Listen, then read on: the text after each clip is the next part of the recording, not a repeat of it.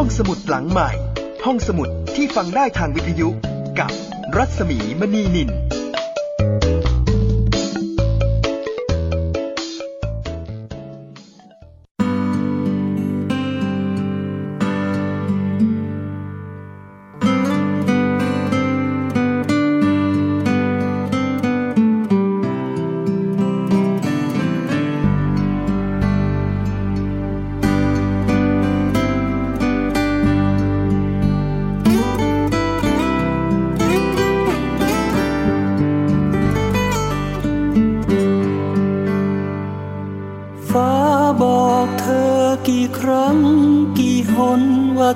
คน ควรกว้างใหญ่ดังใจฟ้าภูเขาบอกเธอกี่หน กี่ครั้งว่าใจคน ควรหนักแน่นดังภูผาแม่น้ำบอกเธอหรือเปล่า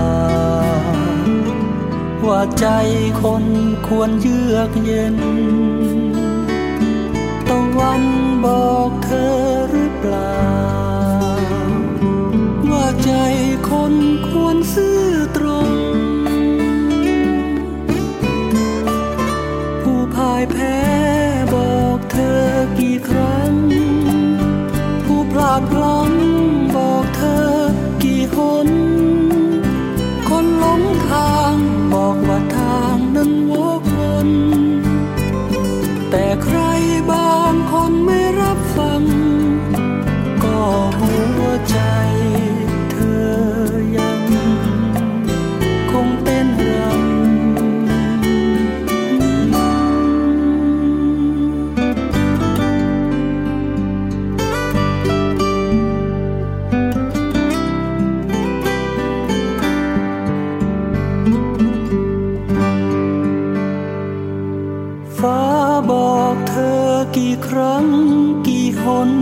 ใจคน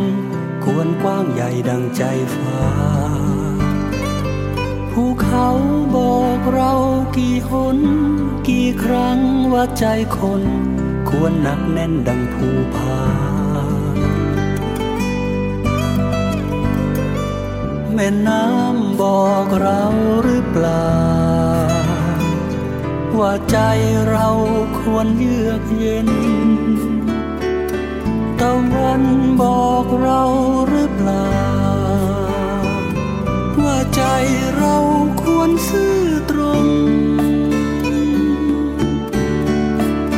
ผู้พ่ายแพ้บอกเรากี่ครั้ง ผู้พลาดพลั้ง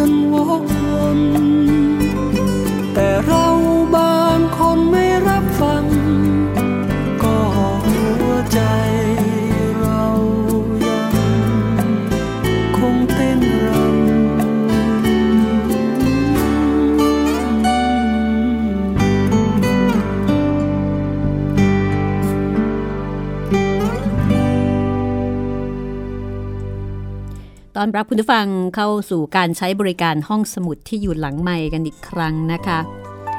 กับวันนี้ตอนที่ 8 ค่ะ กับหนังสือ The Art of Communicating ของท่านติชนัทหันนะคะ พระจิตจิตสังวโรแปลภิกษุณีนิรามิสาเป็นบรรณาธิการเนชั่นบุ๊กจัดพิมพ์ค่ะ วันนี้นำเนื้อหา มาเล่าให้คุณได้ฟัง ถ่ายทอดให้คุณได้ฟัง เพราะว่าหนังสือเล่มนี้เป็นประโยชน์จริง ๆนะคะทำให้เรามีสติแล้วก็เข้าใจในการที่จะสื่อสารเพื่อสร้างความสัมพันธ์ที่ดีมากขึ้น คนทุกคนต้องการความสัมพันธ์ที่ดี แต่บ่อยครั้งที่เราก็ทำลายความสัมพันธ์นั้น ด้วยการสื่อสารด้วยคำพูด ด้วยถ้อยคำวันนี้นะคะ จะมีเรื่องทุกการสื่อสารมีลายเซ็นของเรา หมายความว่าอย่างไร มีเรื่องของการเปลี่ยนแปลงอดีต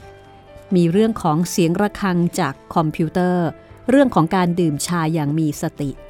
แล้วก็เรื่องของการรับฟังเด็กน้อยในตัวเราเองค่ะคุณผู้ฟังที่สนใจหนังสือก็สามารถที่จะไปถามได้ตามร้านหนังสือโดยทั่วไปนะคะ เป็นหนังสือที่ออกมาได้ไม่นานนักค่ะ ศิลปะแห่งการสื่อสาร เอาละถ้าคุณผู้ฟังพร้อมแล้ว ก็เชิญติดตามรับฟังได้เลยนะคะ กับตอนที่ 8 เริ่มต้นที่เรื่องทุกการสื่อสารมีลายเซ็นของเรา หมายความว่าอย่างไร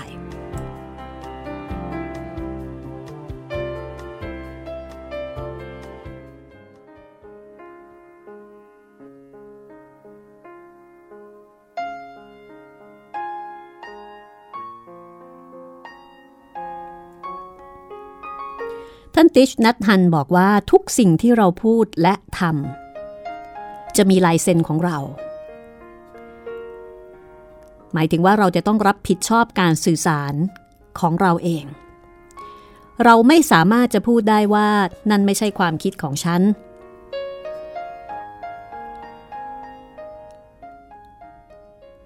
แล้วถ้าเกิดว่า เมื่อวานนี้ เราได้พูดอะไรบางอย่างที่ไม่ถูกต้อง วันนี้เราก็ต้องทำอะไรสักอย่าง เพื่อที่จะแปลเปลี่ยน เคยมีคำกล่าวนะคะว่า มนุษย์คือผลรวมจากการกระทำทั้งหมดของเขา นี่เป็นคำกล่าวของชองปอนซาร์นักปรัชญาชาวฝรั่งเศสนะคะ ซึ่งก็หมายความว่าคุณค่าชีวิตของเราขึ้นอยู่กับคุณภาพของการคิดการพูดและการกระทำนั่นเอง เพราะฉะนั้นเราต้องการที่จะมอบความคิดที่ดีที่สุดคำพูดที่ดีที่สุด และการแสดงออกทางกายที่ดีที่สุด เพราะการกระทำทั้งหลายเหล่านี้คือการสืบเนื่องของเรา เวลาที่เราคิดเราพูดเรากระทำเรากำลังสร้างและเราอยู่ในสิ่งที่เรากำลังสร้างนั้น นี่คือผลจากการดำรงอยู่ของเรา ถึงแม้ร่างกายเราจะไม่ได้อยู่ที่นี่แล้ว แต่การสื่อสารของเรามิได้สาบสูญไปด้วย ผลกระทบจากการคิดการพูดและการกระทำทางกาย ยังคงแผ่กว้างออกไปในจักรวาล ไม่ว่าร่างกายของเรา จะยังคงอยู่ในโลกนี้ หรือว่า ไม่อยู่แล้วแตกสลายไปแล้ว แต่ว่าการกระทำของเราก็ยังคงสืบเนื่องต่อไป เหมือนที่บอกว่าคนเราตายไปก็เอาอะไรไปไม่ได้ใช่ไหมคะ สิ่งที่หลงเหลือเอาไว้ก็คือสิ่งที่เราทำ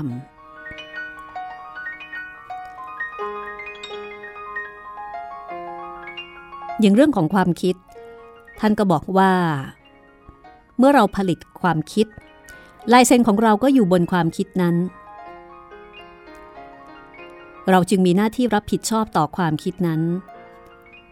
ถ้าเป็นความคิดที่เปี่ยมไปด้วยความกรุณา การให้อภัยและการไม่แบ่งแยก เราก็จะสืบเนื่องต่อไปอย่างงดงาม เพราะเราอยู่ในความคิดนั้น เราคือผู้สร้างการกระทำเหล่านั้นคำพูดและการกระทำทางกายของเราไม่ว่าจะเปี่ยมไปด้วยความกรุณาหรือความรุนแรง ต่างก็มีลายเซ็นของเรากำกับอยู่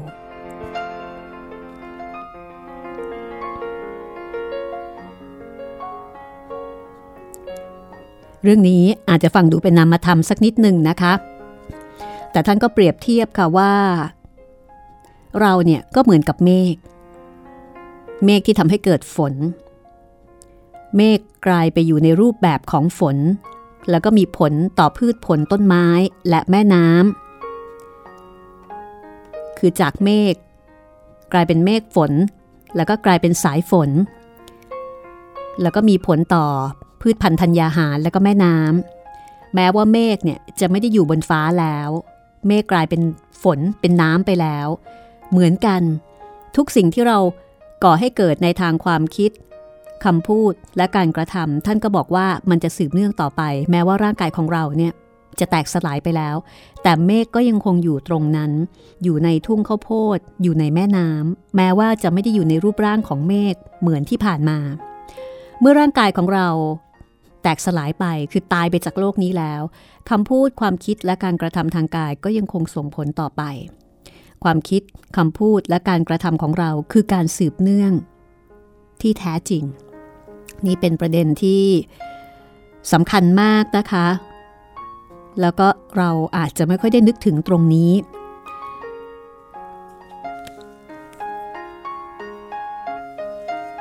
แล้วก็ด้วยการฝึกปฏิบัติเช่นนี้ การสืบเนื่องต่อไปในอนาคตอย่างงดงามจึงเป็นเรื่องที่เป็นไปได้ ลองจินตนาการดูว่าเรามีบัญชีธนาคารอยู่ที่ไหนสักแห่ง ซึ่งเราสามารถนำฝากทุกคำพูด ทุกความคิดและการกระทำบัญชีธนาคารนั้นมีอยู่จริง แต่โดยเนื้อแท้ของบัญชีนั้นไม่มีตำแหน่งแหล่งที่ดังนั้นไม่มีอะไรสูญหาย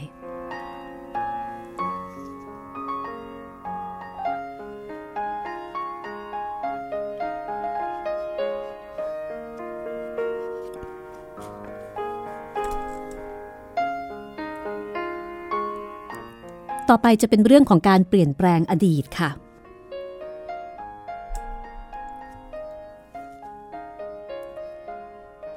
แน่นอนว่าเราไม่สามารถจะเปลี่ยนแปลงอดีตได้ เรื่องนี้ทำให้หลายคนที่อาจจะเคยทำอะไรไม่ดีไว้ ต้องแบกความรู้สึกผิด จากการที่เคยพูดหรือว่าทำไม่ดีเอาไว้ เราคิดว่าเราคงจะแก้ไขให้ถูกต้องไม่ได้แล้ว จริง ๆ แล้วท่านติชนัททันก็บอกว่าอดีตไม่ได้หายไปสักทีเดียว ถ้าเรารู้ว่าเรายังมีการสื่อสารอย่างต่อเนื่อง เราก็จะรู้ว่าอดีตยังคงอยู่ที่นั่น ซุกซ่อนอยู่ในปัจจุบัน อย่างไรก็ตามความทุกข์ก็ยังอยู่ที่นั่น เราสามารถสัมผัสกับความทุกข์นั้นได้ ถามว่าและสิ่งที่เราสามารถทำได้คืออะไร ท่านก็บอกว่านั่งลง ตามลมหายใจเข้าและออกอย่างลึกซึ้ง ท่านยกตัวอย่างนะคะ ยกตัวอย่างคนที่อาจจะเคยทำอะไรบางอย่างที่ไม่ดีกับยาย เคยพูดเคยทำอะไรทำนองนั้น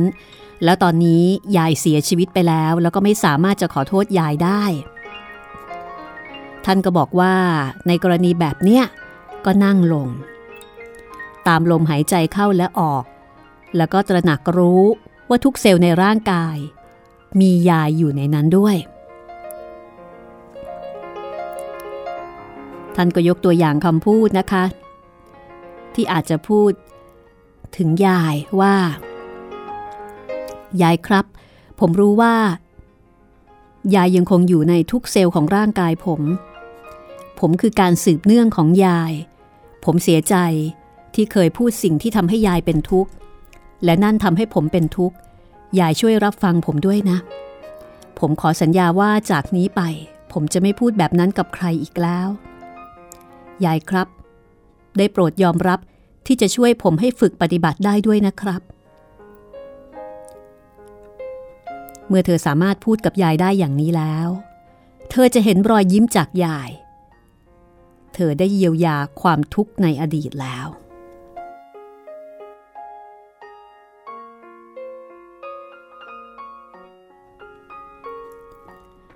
ท่านบอกว่าการสื่อสารนั้นเปลี่ยนแปลงได้ เมื่อวานเราอาจจะมีความคิดโกรธและเกลียดชัง แต่วันนี้เราสามารถคิดในทางตรงกันข้ามได้ คือคิดด้วยความกรุณาและอดทน และทันทีที่มีความคิดใหม่เกิดขึ้น ความคิดนั้นก็จะซึมซาบความคิดของเมื่อวาน และก็ปรับความคิดให้เป็นกลาง การใช้การสื่อสารที่ถูกต้องในวันนี้ สามารถช่วยให้เราเยียวยาอดีต เบิกบานกับปัจจุบัน แล้วก็เตรียมพื้นฐานสำหรับอนาคตที่ดี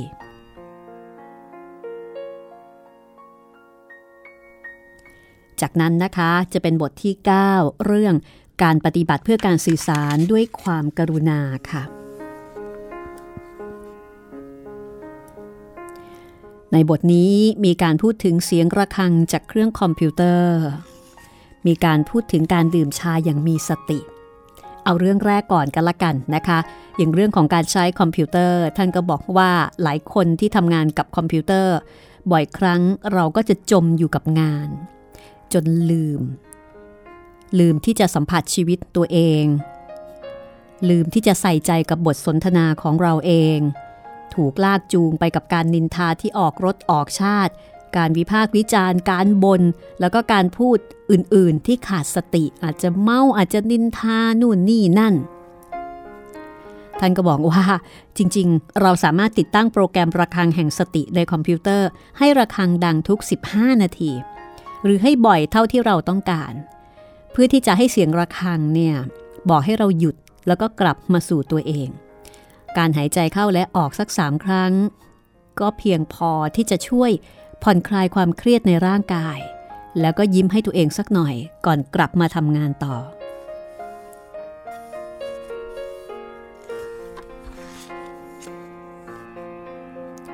ส่วนการดื่มชาอย่างมีสติ ก็เป็นวิธีที่ยอดเยี่ยมในการแบ่งเวลาเพื่อสื่อสารกับตัวเอง ท่านติชบอกว่า เมื่อฉันดื่มชา ฉันแค่ดื่มชาไม่ต้องใช้ความคิดใด ๆ ฉันหยุดความคิดทั้งหมดของฉันในขณะที่ฉันดื่มชา เมื่อฉันหยุดคิด ฉันสามารถจดจ่ออยู่กับน้ำชา มีแต่ชาเท่านั้น มีแต่ฉันเท่านั้น ฉันและชามีความเชื่อมโยงกัน ฉันไม่จำเป็นต้องใช้โทรศัพท์ เพื่อพูดคุยกับชา ในความเป็นจริงแล้ว เนื่องจากฉันไม่ใช้โทรศัพท์ ฉันจึงสัมผัสกับน้ำชาได้ดียิ่งขึ้น ฉันเพียงหายใจเข้าและตระหนักรู้ว่าลมหายใจเข้ากำลังอยู่ที่นั่น ตระหนักรู้ว่าร่างกายของฉันอยู่ที่นั่น และชาก็อยู่ที่นั่น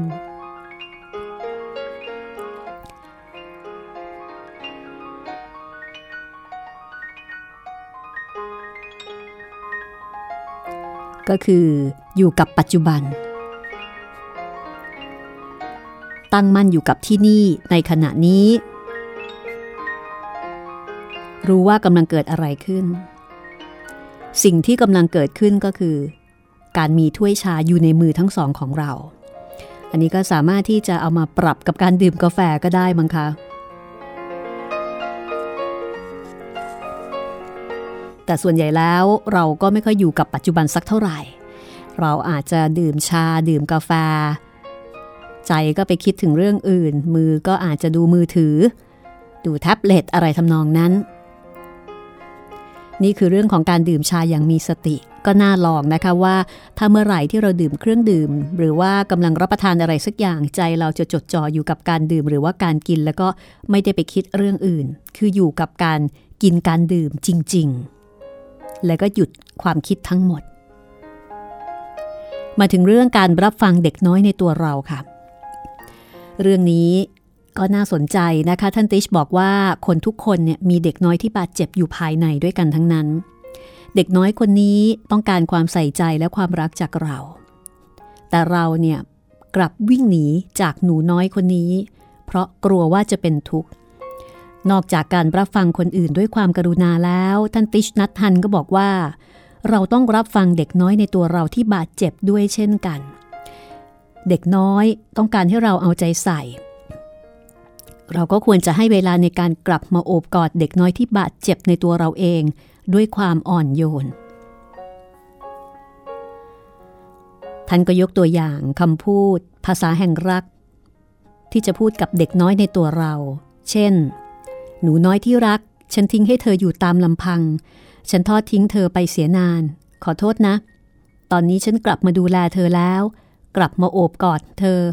ฉันรู้ว่าเธอทุกข์ใจมากทีเดียว แต่ฉันกลับทอดทิ้งเธอ ตอนนี้ฉันได้เรียนรู้วิธีที่จะดูแลเธอแล้ว ฉันอยู่กับเธอที่นี่ ท่านบอกว่าถ้าจำเป็นต้องร้องไห้ ก็อาจจะร้องไห้ไปกับเด็กน้อยได้ เวลาที่เรานั่ง เราสามารถให้เวลากับการนั่งและหายใจกับเด็กคนนั้น หายใจเข้าฉันกลับมาหาเด็กที่บาดเจ็บในตัวฉัน หายใจออก ฉันดูแลเด็กที่บาดเจ็บเป็นอย่างดี เวลาที่เราไปเดินเล่น เราก็อาจจะจูงมือเด็กน้อยไปด้วยกัน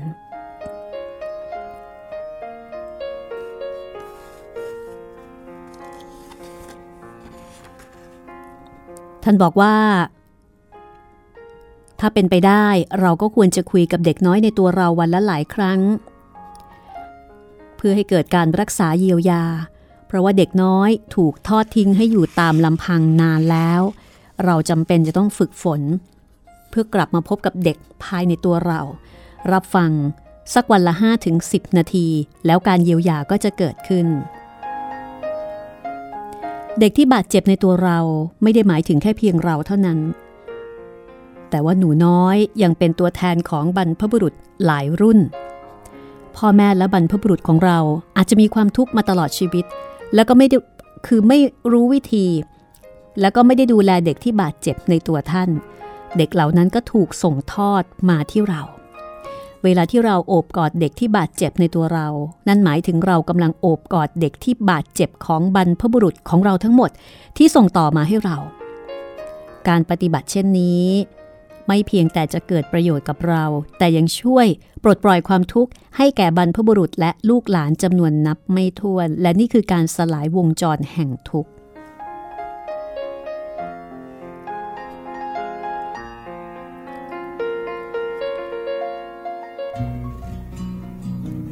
เดี๋ยวในช่วงหน้านะคะ จะมาชวนคุณเขียนจดหมายรักค่ะ แล้วก็มีตัวอย่างจดหมายรักด้วย เราจะเขียนจดหมายรักเมื่อไหร่ จดหมายรักที่ท่านติชนัททันแนะนำนี้ เหมือนหรือต่างนะคะ จากจดหมายรักที่คุณเคยเขียน หรือจดหมายรักที่คุณเคยได้รับ เดี๋ยวช่วงหน้ากลับมาฟังเรื่องนี้กันค่ะ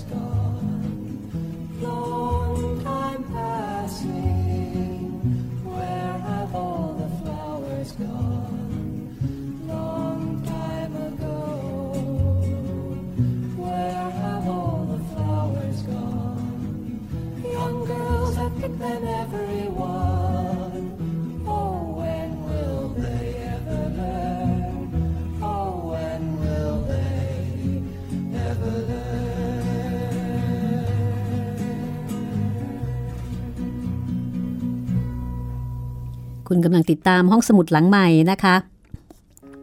กับเรื่องศิลปะแห่งการสื่อสาร The Art of Communicating โดยท่านติชนัทฮันค่ะ พระภิกษุที่เป็นนักคิดนักเขียน เป็น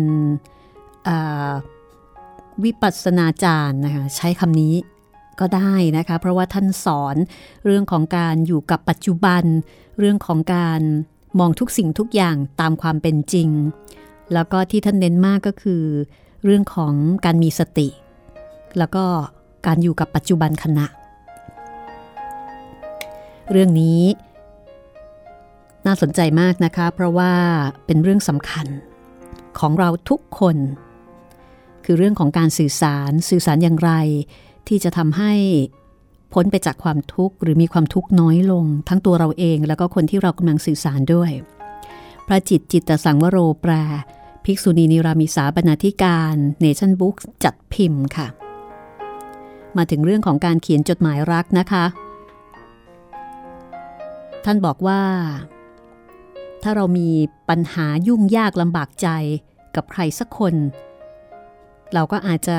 ใช้วิธีเขียนจดหมายถึงคนคนนั้นอย่างจริงใจ การเขียนจดหมายรักสามารถเขียนถึงคนที่พบเห็นกันอยู่ทุกวันทุกวัน หรือถึงแม้ว่าจะเป็นคนที่ไม่ได้พบปะกันมาหลายปี แม้กระทั่งคนที่เสียชีวิตไปแล้ว ก็สามารถเขียนถึงคนเหล่านั้นได้ คือถึงแม้ว่าคนที่ไม่ได้เจอกันแล้ว หรือว่าคนที่ตายไปแล้ว เราก็ยังคงเขียนถึงเขาได้เช่นเดียวกัน และการเขียนนั้น ก็ยังคงส่งผลดีเช่นกัน การเขียนจดหมายเช่นนี้นะคะ ท่านบอกว่าจะนำความสงบสุขและการเยียวยา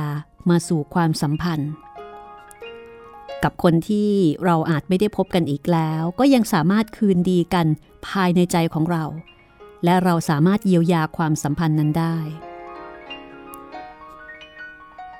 ท่านบอกว่าเราควรจะให้เวลาตัวเองสักสองหรือสามชั่วโมง ที่จะเขียนจดหมายโดยใช้วาจาแห่งรัก ในขณะที่เขียนจดหมาย เราฝึกปฏิบัติโดยการมองอย่างลึกซึ้ง เข้าไปในธรรมชาติแห่งความสัมพันธ์ของเรา ให้ถามตัวเราเอง ว่าทำไมการสื่อสารของเราถึงมีปัญหาถึงมีความยากลำบากทำไมถึงไม่มีความสุข แล้วท่านก็มีตัวอย่างของจดหมายค่ะ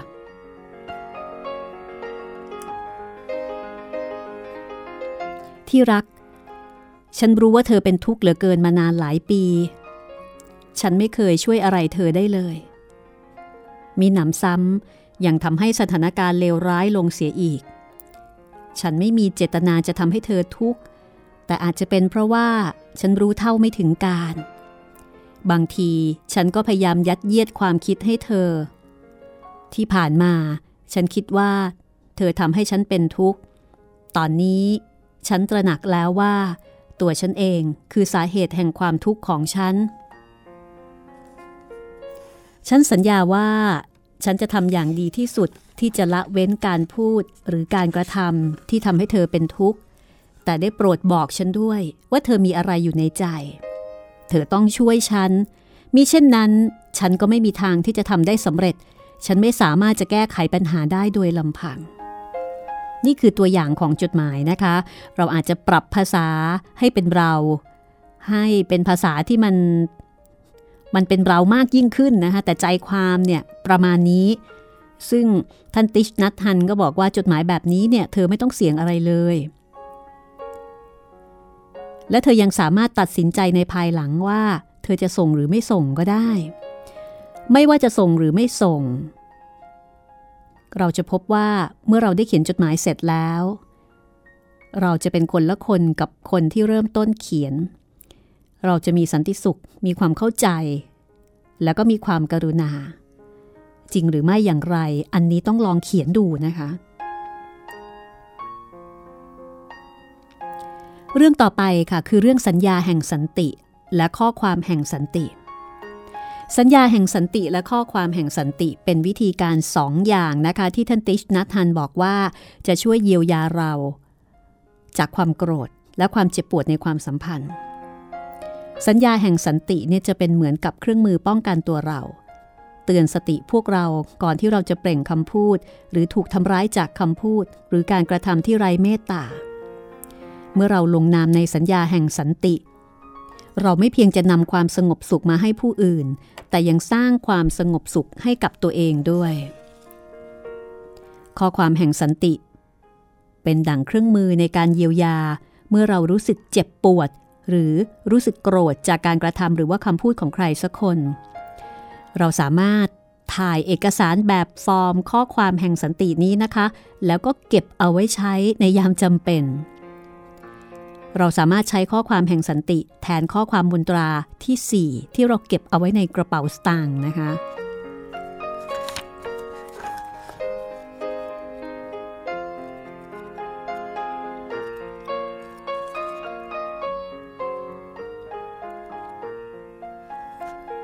คุณผู้ฟังจำได้ไหมคะว่า มนตราที่ 4 ที่ท่านบอกว่าให้เก็บเอาไว้ในเขียนเก็บเอาไว้ในกระเป๋าเนี่ย คืออะไร คือมนตราที่ว่า ฉันเป็นทุกข์ ได้โปรดช่วยฉัน อืมท่านบอกว่าอันเนี้ยให้เขียนบนกระดาษขนาดบัตรเครดิต แล้วก็ใส่ไว้ในกระเป๋าสตางค์นะคะเป็นคาถามหัศจรรย์ ทีนี้ท่านก็บอกว่า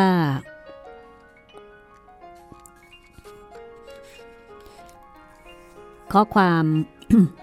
สัญญาแห่งสันติเนี่ยก็เป็นสิ่งที่จำเป็นนะคะ แล้วก็สามารถใช้แทนมนตราที่ 4 ฉันเป็นทุกข์ได้โปรดช่วยฉัน เพราะว่าถ้ามีใครสักคนหนึ่งทำให้เราทุกข์เราก็อาจจะบอกกับเขาว่า สิ่งที่เธอพูดทำให้ฉันรู้สึกเจ็บปวด ฉันอยากจะมองให้ลึกซึ้งในเรื่องนี้ แล้วก็อยากจะชวนให้เธอมองอย่างลึกซึ้งด้วย ฉันอยากจะขอนัดพบเธอภายในสัปดาห์นี้ แล้วเราจะได้มามองเรื่องนี้ด้วยกัน คือเมื่อคนคนหนึ่งมองเข้าไปที่รากแห่งความทุกข์นั้นถือเป็นเรื่องดี เมื่อทั้งสองคนต่างพิจารณา ก็จะดียิ่งขึ้น และเมื่อทั้งสองคนมาพิจารณาร่วมกันก็จะเป็นการดีที่สุด สัญญาแห่งสันติและข้อความแห่งสันติแนะนำว่า ให้เรารอสัก 2ถึง3วันนะคะ ก่อนที่จะมาแลกเปลี่ยนกัน อาจจะเลือกออคืนไหนก็ได้สักคืนหนึ่ง ในช่วงแรก ถ้าเรายังรู้สึกเจ็บปวด การแลกเปลี่ยนในขณะนั้น อาจจะดูเสี่ยงเกินไป เพราะว่าแผลยังสดๆนะคะ อาจจะทำให้เราเนี่ยเผลอพูดอะไรที่ทำให้สถานการณ์แย่ลง แต่เราอาจใช้ช่วงเวลาตั้งแต่ตอนนั้นจนถึงคืนที่เรานัดหมาย ฝึกมองอย่างลึกซึ้งถึงธรรมชาติแห่งความทุกข์ของเรา ซึ่งอีกฝ่ายก็สามารถทำอย่างนี้ได้เช่นกัน ก่อนถึงคืนวันนัดหมาย ฝ่ายหนึ่งหรือว่าทั้งสองฝ่ายอาจจะพบรากเหง้าของปัญหา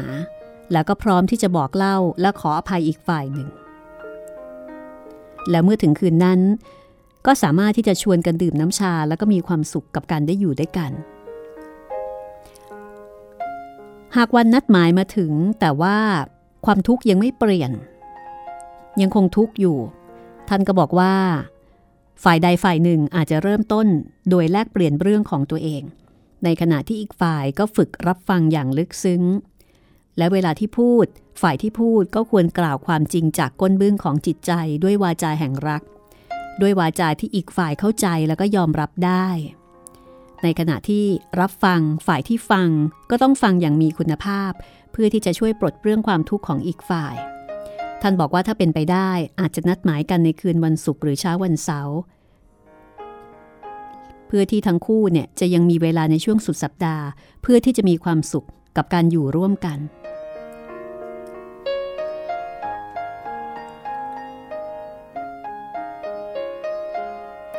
ทีนี้ในเรื่องสัญญาแห่งสันติค่ะ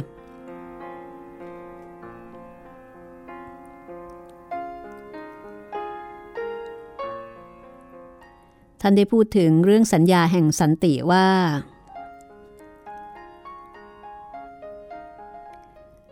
เพื่อที่เราจะได้ใช้ชีวิตร่วมกันอย่างยืนยาวและเป็นสุขพพื่อที่เราจะได้สืบต่อพัฒนาทำให้ความรักความเข้าใจของเราลึกซึ้งมากขึ้น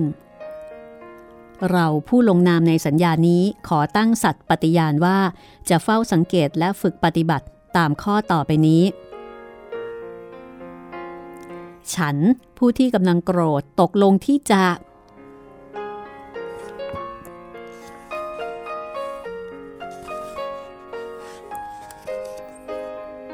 อันนี้ค่อนข้างจะยาวนะคะดิฉันจะอ่านให้ฟังก็แล้วกัน ลองฟังดูนะคะว่า สัญญาแห่งสันตินี้ คุณผู้ฟังจะยอมรับได้ไหม จะยอมเซ็นไหมหนึ่งฉันจะละเว้นจากการพูดหรือการกระทำใด ๆ ที่อาจก่อให้เกิดผลร้าย หรือทวีความโกรธให้เพิ่มมากขึ้น 2. ฉันจะไม่เก็บกดความโกรธของของตน 3. ฉันจะฝึกตามลมหายใจแล้วก็หวนกลับเข้าพึ่งเกาะแห่งพระพุทธ พระธรรม พระสงฆ์ในตนเอง 4. ฉันจะทำจิตให้สงบลงและภายใน 24 ชั่วโมง ให้บอกอย่างใจเย็นต่อคนที่ทำให้เราโกรธถึงความทุกข์ ความโกรธของเรา โดยทางวาจา หรือโดยการส่งข้อความแห่งสันติ 5. ขอนัดหมายช่วงเวลาต่อมาภายในสัปดาห์นั้น เช่น ตอนเย็นวันศุกร์ โดยอาจจะนัดผ่านทางวาจา หรือทางข้อความแห่งสันติ เพื่อที่จะสนทนาให้ละเอียดรอบคอบในเรื่องที่เกิดขึ้น 6. ไม่ให้กล่าวว่า ฉันไม่ได้โกรธ ไม่มีอะไร ฉันสบายดี ไม่ได้เป็นทุกข์ เรื่องแค่นี้ไม่ทำให้ฉันโกรธ คือไม่ให้พูดแบบนี้ซึ่งไม่เป็นความจริง 7. ฉันจะฝึกเฝ้าดูลมหายใจ และมองอย่างลึกซึ้งในชีวิตประจำวันของตัวเองในขณะที่นั่งเดินนอนยืนและขับรถเพื่อมองให้เห็น มองให้เห็นอะไร ข้อกอไก่นะคะเป็นข้อย่อย มองให้เห็นท่าทีที่ไม่ประนีตแยบคายของฉันเองในบางครั้ง มองให้เห็นวิธีการที่ฉันได้ทำให้คนอื่นเจ็บปวด เพราะพลังนิสัยอันเคยชินของฉันเองข้อคอควายมองให้เห็นเมล็ดพันธุ์แห่งความโกรธที่ปะทุแรงอยู่ในตัวฉัน เป็นสาเหตุต้นตอแห่งความโกรธของฉันอย่างไร ข้ององู มองให้เห็นความทุกข์ของผู้อื่นที่รดน้ำเมล็ดพันธุ์แห่งความโกรธในตัวฉัน เป็นเพียงสาเหตุ เป็นเพียงสาเหตุรองอย่างไร ข้อจอจานมองให้เห็นว่าอีกฝ่ายหนึ่ง เพียงแต่หาทางออกเพื่อระบายความทุกข์ของเขาอย่างไร ข้อชอชิง ตราบใดที่อีกฝ่ายยังเป็นทุกข์ ฉันก็ไม่อาจเป็นสุขได้อย่างแท้จริง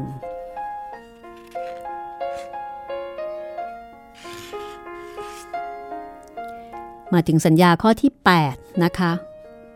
ฉันจะขอโทษในทันที เมื่อฉันตระหนักรู้ถึงความไม่ประนีตแยบคายและภาวะขาดสติของฉันเอง โดยไม่รีรอให้ถึงวันเวลาที่นัดหมาย ข้อที่ 9 เลื่อนนัดหมายเพื่อสนทนาในวันศุกร์ออกไป ถ้าฉันไม่ได้รู้สึกสงบพอที่จะพบกับอีกฝ่าย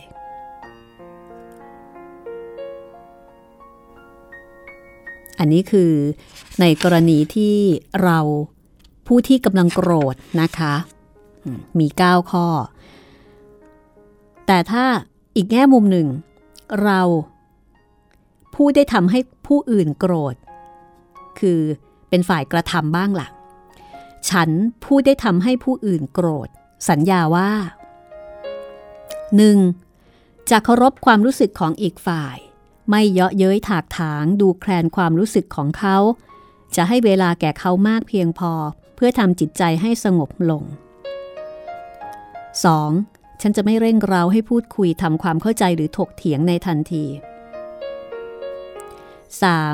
ฉันจะตอบรับยืนยันคำขอนัดพบโดยทางวาจาหรือทางข้อความ และทำให้คนคนนั้นแน่ใจว่าฉันจะไปพบ ข้อที่ 4 ฉันจะฝึกตามลมหายใจ แล้วหวนกลับเข้าพึ่งเกาะแห่งพระพุทธพระธรรมพระสงฆ์ในตนเอง เพื่อพิจารณาให้เห็นว่า ตัวฉันก็มีเมล็ดพันธุ์แห่งความโกรธ และไร้เมตตาอยู่พร้อม รวมทั้งผลักดันตามนิสัยที่จะทำให้ผู้อื่นไม่มีความสุขข้อขอไข่นะคะ เพื่อพิจารณาให้เห็นว่า ฉันได้คิดผิดๆไปว่าการทำให้ผู้อื่นเป็นทุกข์จะช่วยบรรเทาความทุกข์ของฉันลงได้ แล้วก็ข้อคอควาย เพื่อพิจารณาให้เห็นว่า โดยการทำให้คนอื่นเป็นทุกข์นั้น ฉันก็ได้ทำให้ตัวเองเป็นทุกข์ด้วยเช่นกัน ข้อที่ฉันจะขอโทษทันทีเมื่อฉันได้ตระหนักรู้ถึงการขาดสติ ความไม่ประนีตแยบคายของฉัน โดยไม่รังรอให้ถึงการพบปะกันตามวันเวลาที่นัดหมาย และจะไม่พยายามยกเหตุผลหรือข้ออ้างใด ๆ ในการกล่าวขอโทษ และหลังจากนั้นก็จะเป็นแบบฟอร์มนะคะ ว่าเราขอปฏิญาณว่าจะรักษาสัญญานี้ แล้วก็ลงชื่อวันเดือนปีสถานที่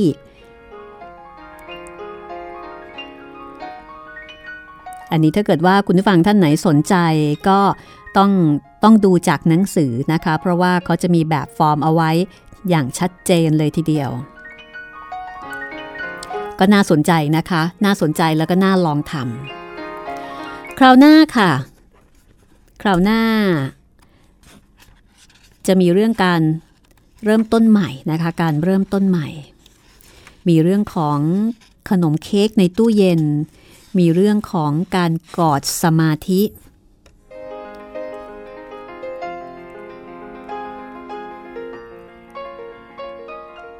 ก็ถือว่าเป็นเรื่องที่น่าติดตามนะคะ การเริ่มต้นใหม่ ในขณะที่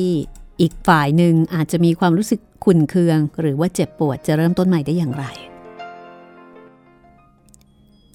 นี่คือศิลปะแห่งการสื่อสาร The Art of Communicating โดยท่านติชนัทหันนะคะ พระจิตจิตสังวโร แปล ภิกษุณีนิรามิสา บรรณาธิการเนชั่นบุ๊กจัดพิมพ์ค่ะ ห้องสมุดหลังใหม่นำมาเล่าให้คุณได้ฟังที่นี่ www.thaipbsradio.com ดิฉันรัศมีมณีนินถ่ายทอดนะคะ วันนี้หมดเวลาแล้วลาไปก่อนสวัสดีค่ะ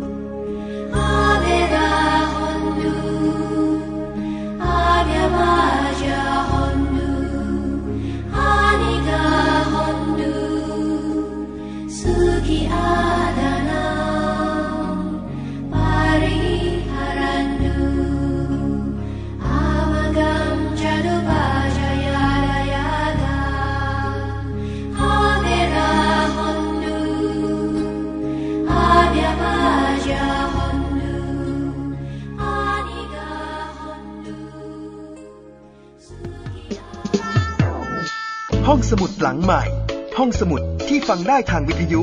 กับรัศมีมณีนิน